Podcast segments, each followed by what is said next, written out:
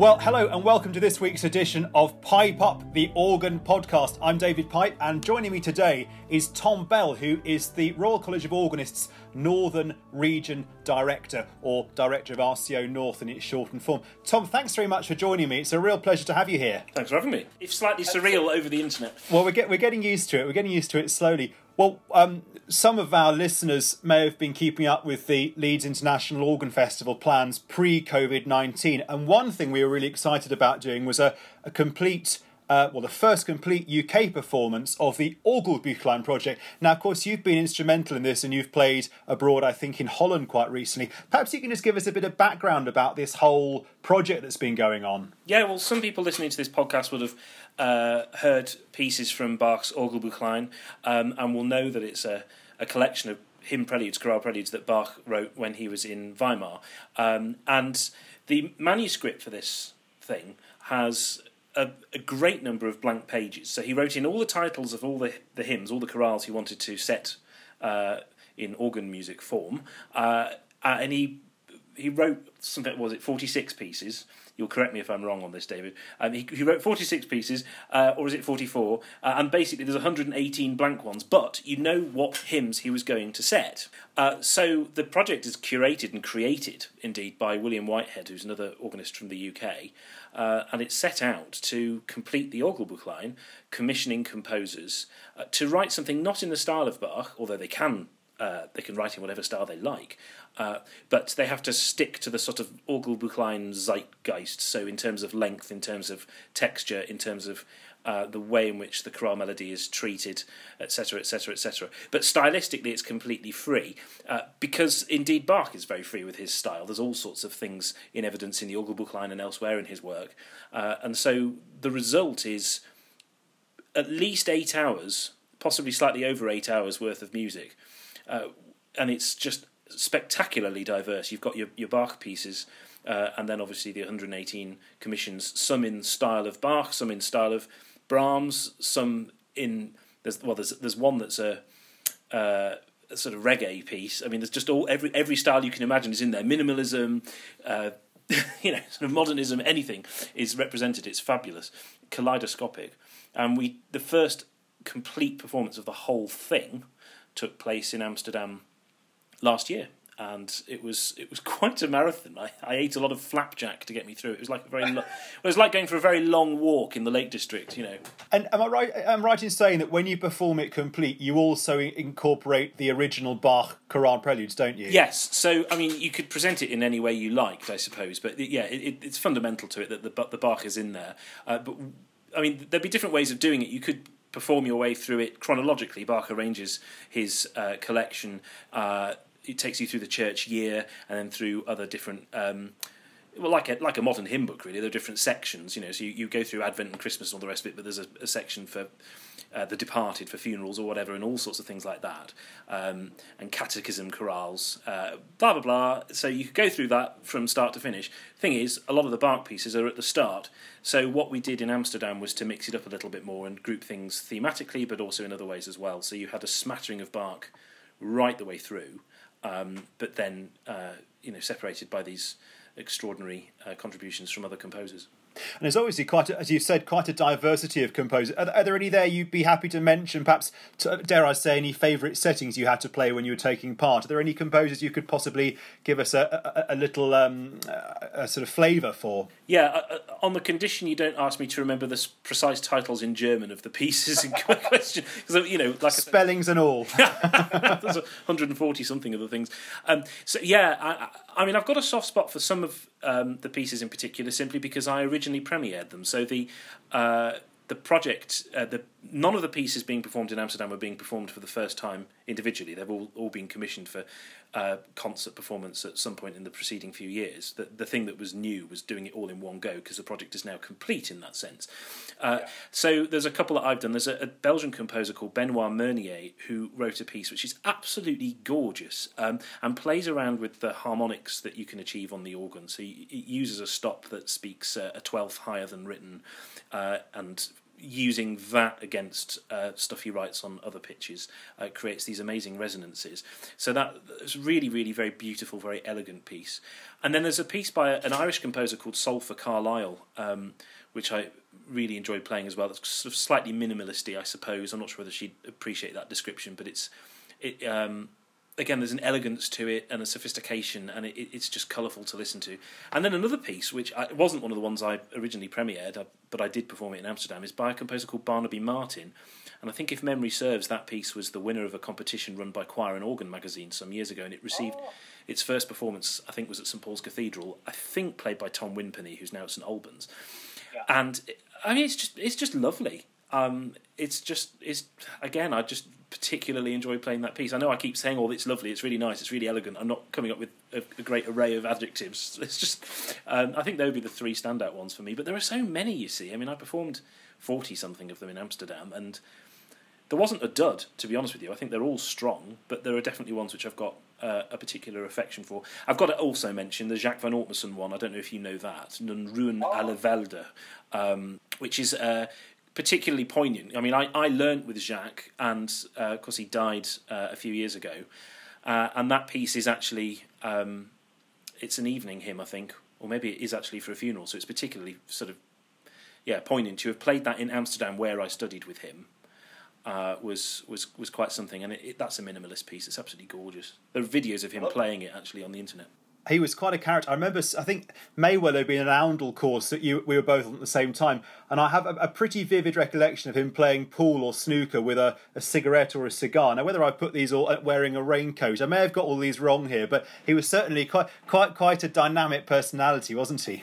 Yeah, and you just learnt so much. He, he had this encyclopedic uh, knowledge of of early music and so my scores, where I studied a piece with him, are, full of book recommendations or all sorts of words which I'd never heard before. You know, technical terms and uh, you know uh, something or other from whichever treatise and so on and so forth. he just had that all in his brain. I wish I could do that. it's quite, it's quite as. I mean, thinking about the Orgelbuchlein project, I mean, this is almost a heretical statement, but I think a lot of people might think of the organ being a very sort of old-fashioned uh, almost antiquated instrument and might even think that people aren't writing new music for the organ. Now, clearly, this is not true from what you've been telling me just now, but um, I know also you do a lot of contemporary music yourself. What do you think about the current scene of organ composition? Because we've just heard that, you know, you said uh, so many pieces are strong, everything there is worth playing, not a dud. You know, are there any things you could say to people who might say, well, the organ is, you know, the organ finished at Widor. I'm, I'm not saying that's my view at all, but. um, no, uh, well, I, I, the, the reason why modern music appeals to me, I should should add. I mean, somebody once said to me, "Do you only play modern music?" Which I found was quite astonishing because I've I, have recorded the complete works of Brahms from the, an organ not far from where you're sitting in Leeds at the moment. So you know, yeah. I, I, play all you know, like any organist, I play all sorts of repertoire, but I have always been drawn to the modern repertoire. And one of the things that appeals to me uh, is the sheer diversity of it. And so I've played things which are pop inspired, minimalist, uh, maybe jazz inspired. I've played stuff which is really pretty far out and experimental. Uh, there's just so much colour there, and composers are still writing for the organ. And one of the things I particularly enjoy, actually, I, I really like working with music or uh, with a composer who isn't an organist. Yes, it might throw up the odd practical consideration if they don't really understand the instrument as fully as an organist would. You have to help them through that. But I do like that you end up with a blank canvas sometimes when it comes to how you use the instrument, and the composer might say something like, they want it to sound. Well, Giles Swayne in Riff Raff, for example, um, extraordinary yeah. piece from the 80s. Uh, he, he, he obviously does know about organs because he asks for specific sounds, but he also says stuff like nasal. You know, he just des- describes the timbre he wants, and so you can have fun engaging with that sort of stuff. And I find composers, even if they've never worked with the organ before, are really excited by it and by its possibilities and it might be by the power, it might be by um, the way it inhabits a particular space, and each organ has a particular personality. It might be specific uh, colours that an organ might exhibit. I've I've never had any problem engaging composers with the organ, uh, and you know you just end up with this diverse repertoire. It's great. I've got a composer friend actually who once described the organ to me as almost the oldest synthesizer there is out there. Um, you, you, know, and it, has been used. I suppose we could go off on tangents here, couldn't we? But it's used to mimic orchestras. um, perhaps a, a Renaissance band. And, and I think that, you know, with technology on our side now, the organs themselves have so many gizmos, don't they? But also integrating electronic performance with organ music. It's almost a boundless potential, isn't it? Yeah, it is. Actually, I mean, I've got to say, I, I heard a concert at Huddersfield University a few weeks ago. It seems like years ago, but it was the end of February. But of course, you know, we've been in lockdown more or less since then. Um, but anyway, I, I, went to this concert and it was organ and electronics, and somebody in particular I. Uh, who I already knew actually, who did some really interesting stuff, was a composer called Pam Hume, composer and organist. Who mm. she performed her own stuff, and the thing is that she uh, had she had microphones inside the organ, and was thus recording the live. And there was an amazing speaker setup, I should add. So she was recording the live organ sound and then looping it back on itself and doing all sorts of stuff with the sound of the organ, but adding layers of texture which you, no single player could achieve. There are also um, some uh, there was some violin and uh, other instruments in there as well, and she created a sound world which. Uh, you could only achieve by electronic electronics, but it was musically very, very strong, so well written, and uh, it really opened my eyes. I found that very exciting indeed.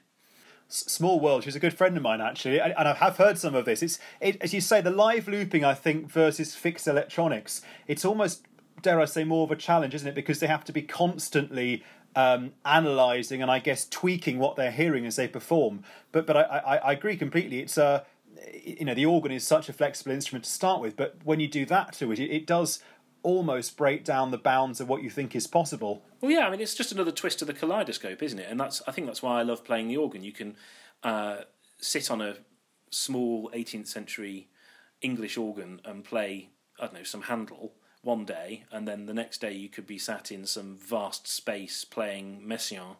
Uh, and another day you could be working with electronics. My understanding of what Pam does is that she manages it all herself from the console, whereas some of the other performers who work with electronics have, have somebody sitting at a desk uh, away from the organ managing all the electronic stuff um, separately. So you end up with a collaboration between two performers. So that the fact that Pam does it all herself, as far as I can see, uh, is is particularly uh, astonishing, especially again since the results are so strong. You know, it's just very tight, really creative, great stuff, really good. Commend it to any any of the listeners. It's almost like sitting in a cockpit, isn't it, and trying to make sure you're in charge of all the different controls of a large aircraft. Well, no, I literally, I mean, she has all these things. I, I, I, I can barely work my phone. I, don't, I don't know how she does it, but there you go. Yeah. And you mentioned also uh, Messiaen, I think. Now, I know uh, from our conversations in previous weeks that you're working on one of his I think monumental is the only word I can think of. One of his most most monumental works. Perhaps you could tell us a bit about that project. Oh gosh, yeah. Well, I mean, it's a dream come true in some ways. So I've always loved Messiaen's organ music, and again, there's uh, uh you know, like so many 20th century composers, there's a great big spread. There are pieces which uh, people find very scary to listen to, but there are other pieces which which are not scary. Um, and then right at the end of his, well, you know, pretty much at the end of his career, he wrote one more organ cycle.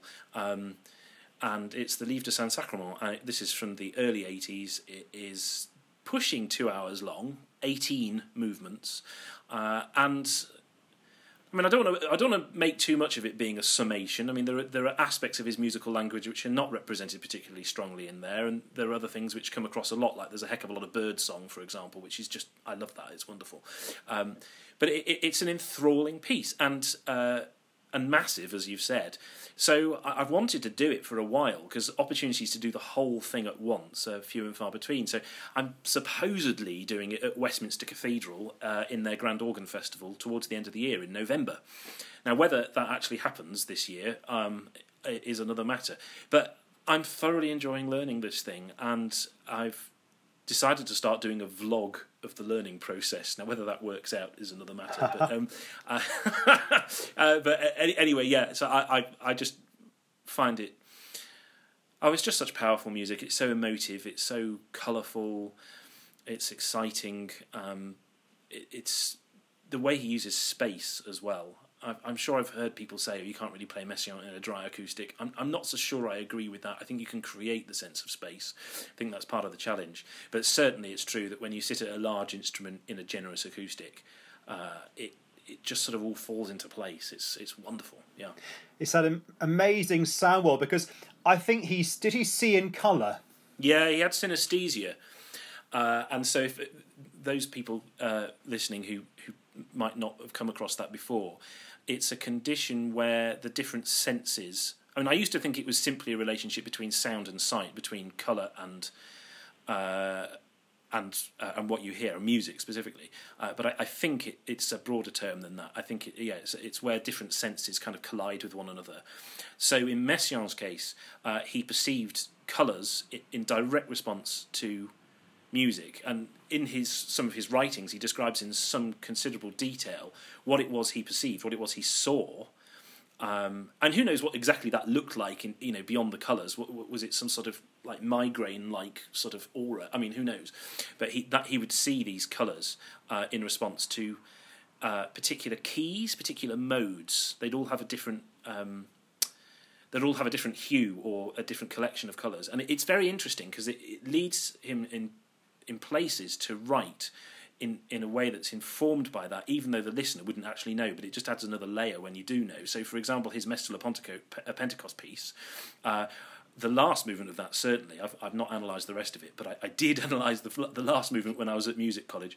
Um, and the modes he uses throughout are those which gave him red and yellow and gold and orange and the colours of Pentecost, basically, uh, which is uh, really quite uh, quite interesting, and, and there are other examples of that sort of thing. But I had a friend who had synesthesia, and she didn't respond to, and again, it was a visual um, oral thing, uh, but she didn't respond to particular pitch, as Messiaen clearly did. With her, it was about timbre.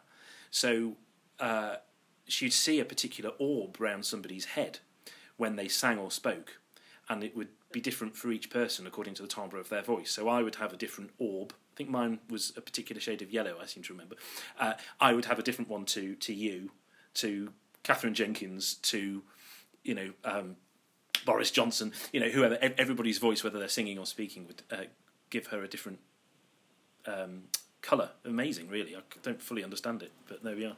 so you had a, you had a halo essentially. I had a halo for the one and only time in my life, David. Yeah. and it's i mean it's such a big piece this i, I confess i years ago i learned one of the much much easier movements in the livre du sacrament but how, how do you go about learning something on that scale? Because it's not music that i would say readily lies under the hands. Well i know this is a funny thing because i think and i don't i'm not sure whether this is nature or nurture day because it, i've played a lot of modern music since i was a student and before. I I find it much easier learning stuff like that or it's certainly less stressful. Um, even allowing for the fact that there are places where it's technically very difficult, uh, I find it easier to get that stuff into my head than I do, say, playing a Bach fugue. Um, so you know, I've, I've given my fair share of all Bach performances or mainly Bach programs, and it's always the most amazing musical experience, uh, but definitely more stressful than playing Messiaen. Uh, even you know, I, I, don't know. I, know that's not everybody's experience, and that, I've had these conversations sometimes with other colleagues who are saying, "Well, I'm learning such and such a modern piece at the moment, and I, uh, you know, I'm really struggling to get it into my head. How do you practice that, Tom?"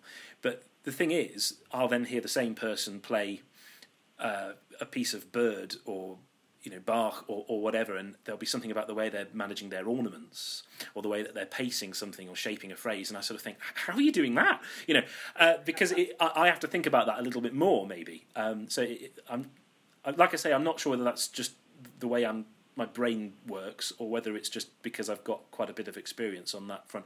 As for dealing with the the sheer quantity of notes, actually, funnily enough, the Orgelbuchlein project um, performance, which was pretty much exactly a year ago. Actually, it was in the middle of May last year. Uh, that preparing for that performance was pretty good um, practice for for this experience because I was playing 44 of the chorale preludes, um, just shy of two hours worth of music. Some of them I had played before, most of them, uh, about 11 I'd played before, including the Bach pieces, or some of the Bach pieces. So the remainder I had to learn specially, some Bach, some modern, most modern, in fact. Um, and it was this extraordinary juggling act because um, well, I spoke to John Scott Whiteley about it, who was also one of the performers, and he, he just described the process as maddening, um, trying to keep on top of. All so I, I, came up with a system where I divided the pieces into groups, uh, tried to have the same uh, average difficulty level across the whole group, and um, it, so I had I'd have um, I'd arrange my practice on three day cycles. So I'd have a day where group one I was doing detailed slow work, fixing problems and all the rest of it. Group two I'd I'd just simply play it through. Group three would have a rest, and the next day you know I'd mix it up. So it, over the course of three days, uh, each set of pieces, each little group uh, would would have a rest. Each group would have some detailed work, very time consuming, and uh, each group would just just be played through. And I'm working towards a similar system. Well, I'm, I am working on a similar similar system with the Messiaen, but I haven't got it all up and running yet. So it's not uh, not not everything's in a group yet, if you see what I mean. Uh, but that, I think that's the only realistic way of dealing with it. Because if you try when it's two hours of music or near near enough, uh, if you try to practice in depth every single piece every day or every practice session, I mean, you just drive yourself. You can't do it. I mean, you, your brain can't cope with it. It's too tiring. So you have to you have to come up with a system. Um, so that I mean, in a nutshell, that's how I how I deal with uh, with learning that quantity of music. And I think you also have to be patient as well. You have to accept that stuff is going to slowly drip feed into your subconscious, and don't expect too much too too too soon. Don't don't sit there and think, well, I've been looking at this piece for a couple of months now. I should be able to play it beautifully because yeah. it's not going to be like that when there are so many other balls to, to juggle. So you, you just have to allow yourself time and accept that, well, actually, I don't need it to be absolutely 100% ready till, you know, early November. in fact, in some ways, it will go off the boil if it was already, bef- you know, much before then. Uh, so you you have to not panic if there's a piece that's still proving difficult after a lot of work. You just have to accept that it'll take a bit more time. You know, I was reading um, qu- quite recently a Stephen Hough's new book, um, Rough Ideas, it's called. And one of the things he mentioned was that he tries to start learning a piece one year before it's usually a concerto, but one year before its performance. And exactly that that it's that slow drip effect. It's not going to come overnight and you've got to sort of get get used to a piece and live with it almost. So it's it's really interesting to hear you talk about that for example a three day cycle approach. Yeah well i think um, if i could be so bold in our tradition as organists uh, and i would say i mean you you know you've uh, worked in institutions uh, that are roman catholic and institutions which are anglican but I, I would say particularly in the the anglican tradition um, or at least particularly in a place where the the substantial choral music being sung every single day, all accompanied by the organ, or mostly accompanied by the organ.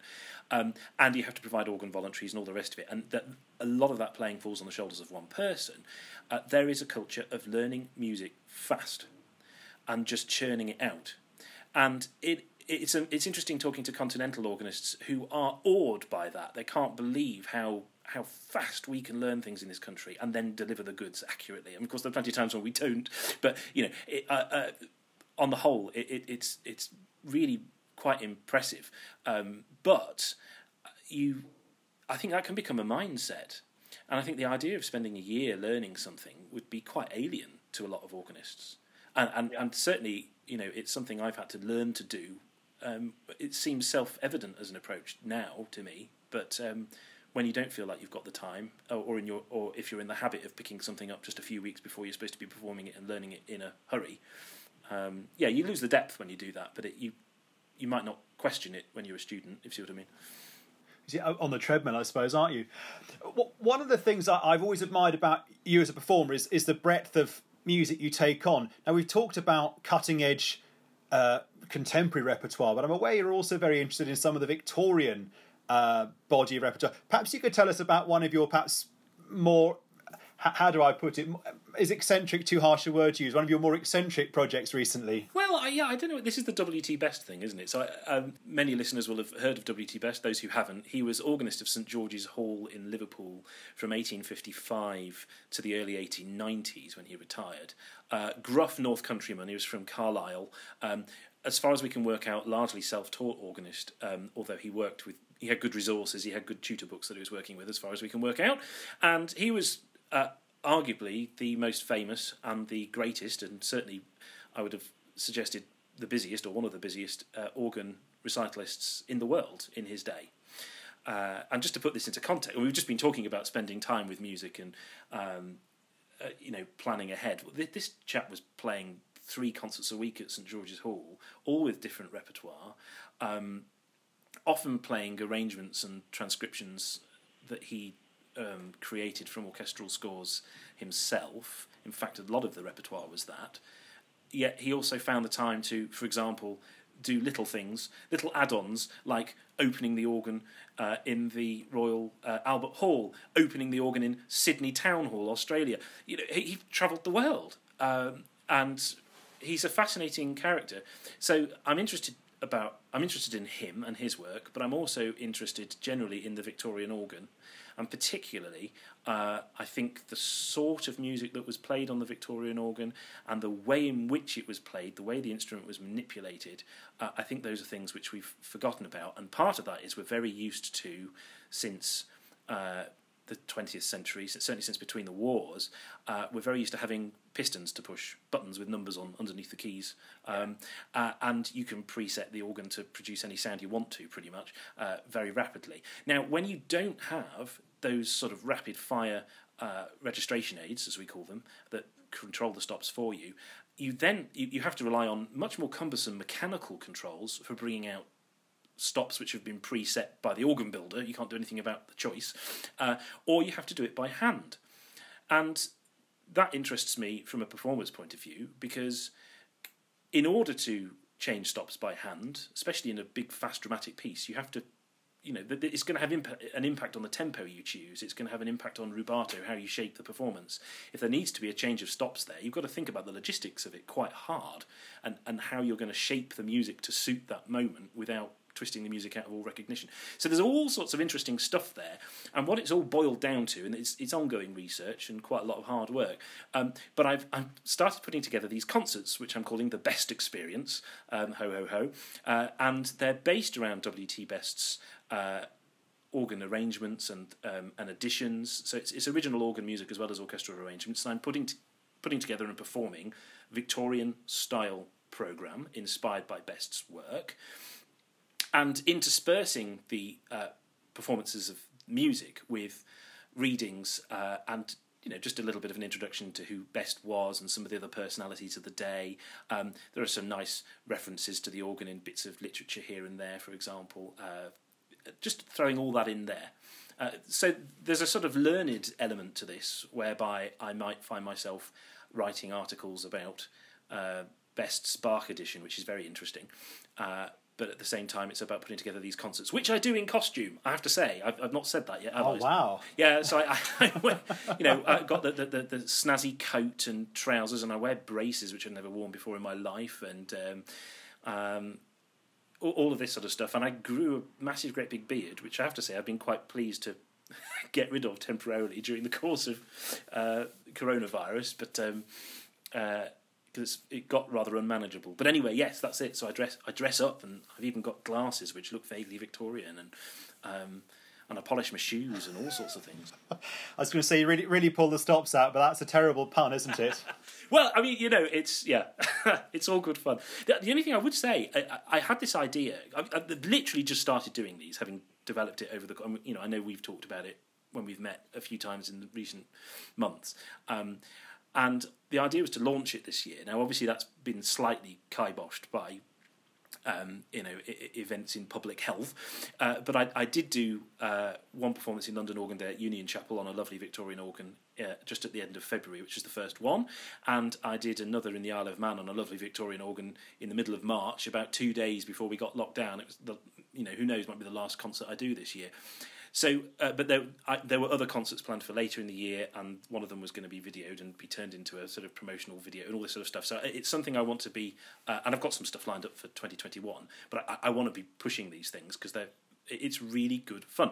But the, there's an element of development still going on where I have to think about how I change character. Because uh, if I'm talking to the audience, maybe doing a reading or, or whatever, then I'm being me, aren't I? When I sit at the console, I'm trying to emulate the mysterious Victorian organist, you know, loosely W.T. Best. So how do I how do I change characters coherently? So I had this idea that I just simply swapped glasses from the Victorian style glasses to my own. Um, but it's not very visible at the back of a large concert hall if I do that. So I thought, well, I'll try taking my greatcoat off and then putting it back on again. But frankly, that takes ages and looks incredibly clumsy. Um, so I'm not quite sure what to. Maybe I should wear a wig and take it on and off or something. I don't know. So if you if you have any suggestions, do uh, do do let me have them. sort of wonder if Simon Callow might be free for a double act. But... Ah, now that now you're talking. Yes, yeah. or Timothy West. He did that um, Beecham film, didn't he? Thomas Beecham film. Yes. So maybe I could get him to. I, I mean, W.T. Best was a bit of a Thomas Beecham type character. There are lots of anecdotes about cutting remarks or witty remarks or whatever. You know, he was he was very much cut from that sort of cloth. Um, they don't make him like that anymore. Well, I guess going from um, whether we say ridiculous to sublime or vice versa, but one of your, um, I guess, ongoing roles with the Royal College of Organists is is, I guess, mentoring the education, certainly around the northern region. And I know in recent times the RCO has really been at the forefront of, of digital learning. Could you tell us a little bit about what they're doing at the moment? I know there's a lot of um, varied initiative uh, in, in this period of lockdown. Yeah, um, actually, it's been quite exciting. Um, I, I, think there there are certain there are certain positive legacies uh, for, which will come out of uh, lockdown and all the rest of it. Uh, I, I, I mean, I know that's not going to be true for every organisation because you know some are really really struggling. But as it happens um, with the RCO, that it's it's proved to be something an opportunity. So there's a thing called IRCO and this has existed for a number of years. And I mean, just before we started recording, David, you were saying how, how impressed you've been by some of the, the content. Wonderful. Uh, yes. Uh, there's all sorts of stuff, tutorial videos, uh, stuff dealing with all, all, all manner of topics to do with um, repertoire, technique, the organ, etc., etc., etc. It's not all focused towards RCO examinations by any means, but IRCO exists behind a paywall uh, you get it free if you're an RCO member, and you can buy uh, clumps of content uh, if you're not. and it's well worth exploring. Now, the thing is, all of a sudden, that material uh, has continued to grow and be added to over the last few years, uh, and there was an ambition to add yet more. But the thing is, all our classes and all our face to face tuition that should be happening right now, obviously that's stopped. Uh, and so we've been putting more stuff online than previously has been the case. So there have been webinars on stuff pertaining to uh, diplomas. Uh, there are various other things going on. Um, I'm about to do three short classes uh, on playing modern music. I'm going to be doing this vlog of my learning of the Messiaen. Um, who knows how that'll turn out? The RCO, and, and, so you've got all of that sort of stuff. Some stuff which is quite involved, some stuff which is quite lengthy. In, ca- in some cases, there's a Vierne video because it's his anniversary this year, for example. Uh, but there's also the lighter-hearted stuff. So uh, there's an yeah there's an A to Z of the organ, uh, which is in production at the moment. Uh, in fact, I think the first couple A and B went out this week. A is anthology, B is Bach, inevitably, um, and uh, and so it goes on. Uh, and I've I've done a couple of them. So there's this cornucopia there you go. I was determined to use that word. Um, oh, it's a fine word. it's a very fine word. There's a cornucopia, a plethora uh, of new content, um, and it's currently free to access. I mean, you know, clearly some of it in due course will have to disappear behind the paywall again, um, but hopefully it will have given people a taste of what's available. Uh, but there will be more stuff on the YouTube and on those sorts of channels as well, which is free to view. So uh, it's a massive growth uh, in in the amount of content that's there, and as I say, it's uh, you know it ranges in style and in content. It suits everybody from the professional to the aspiring student to the novice to the the generally interested in music and organs, uh, everybody's catered for. Uh, it's it's dynamic and it's exciting. It's incredibly well presented. I mean, I'm a, I'm a technophobe really, so I wouldn't have a clue. But uh, I can just about switch a camera on and record myself. So that's that's that's what I've been involved with doing. It's, I think it's been really impressive, and the RCO, as with so many organisations at the moment, various unions have, I think, really dare I say, up their game to support all of their members. Um, and it's, you know, as you say with the RCO, there's so much on there, isn't there, to talk about practice, technique, uh, ideas for repertoire. I think it's it's a really, really good thing to have there. Well, I mean, yeah, and indeed, I, I don't know if your podcast that you know we're talking on now is a, is a uh, was something you were already planning, whether it's something that's grown out of uh, coronavirus, and similarly the the webinars that uh, that you're doing. Um, in the Diocese of Leeds. that There's lots and lots of kind of online stuff that sort of seems to be being developed. And I, I mean, think about it. Organists are locked out of churches at the moment. Um, many of them unable to play, at the very least, unable to play a pipe organ, even if they've got a digital at home to practice on. And thank goodness I do.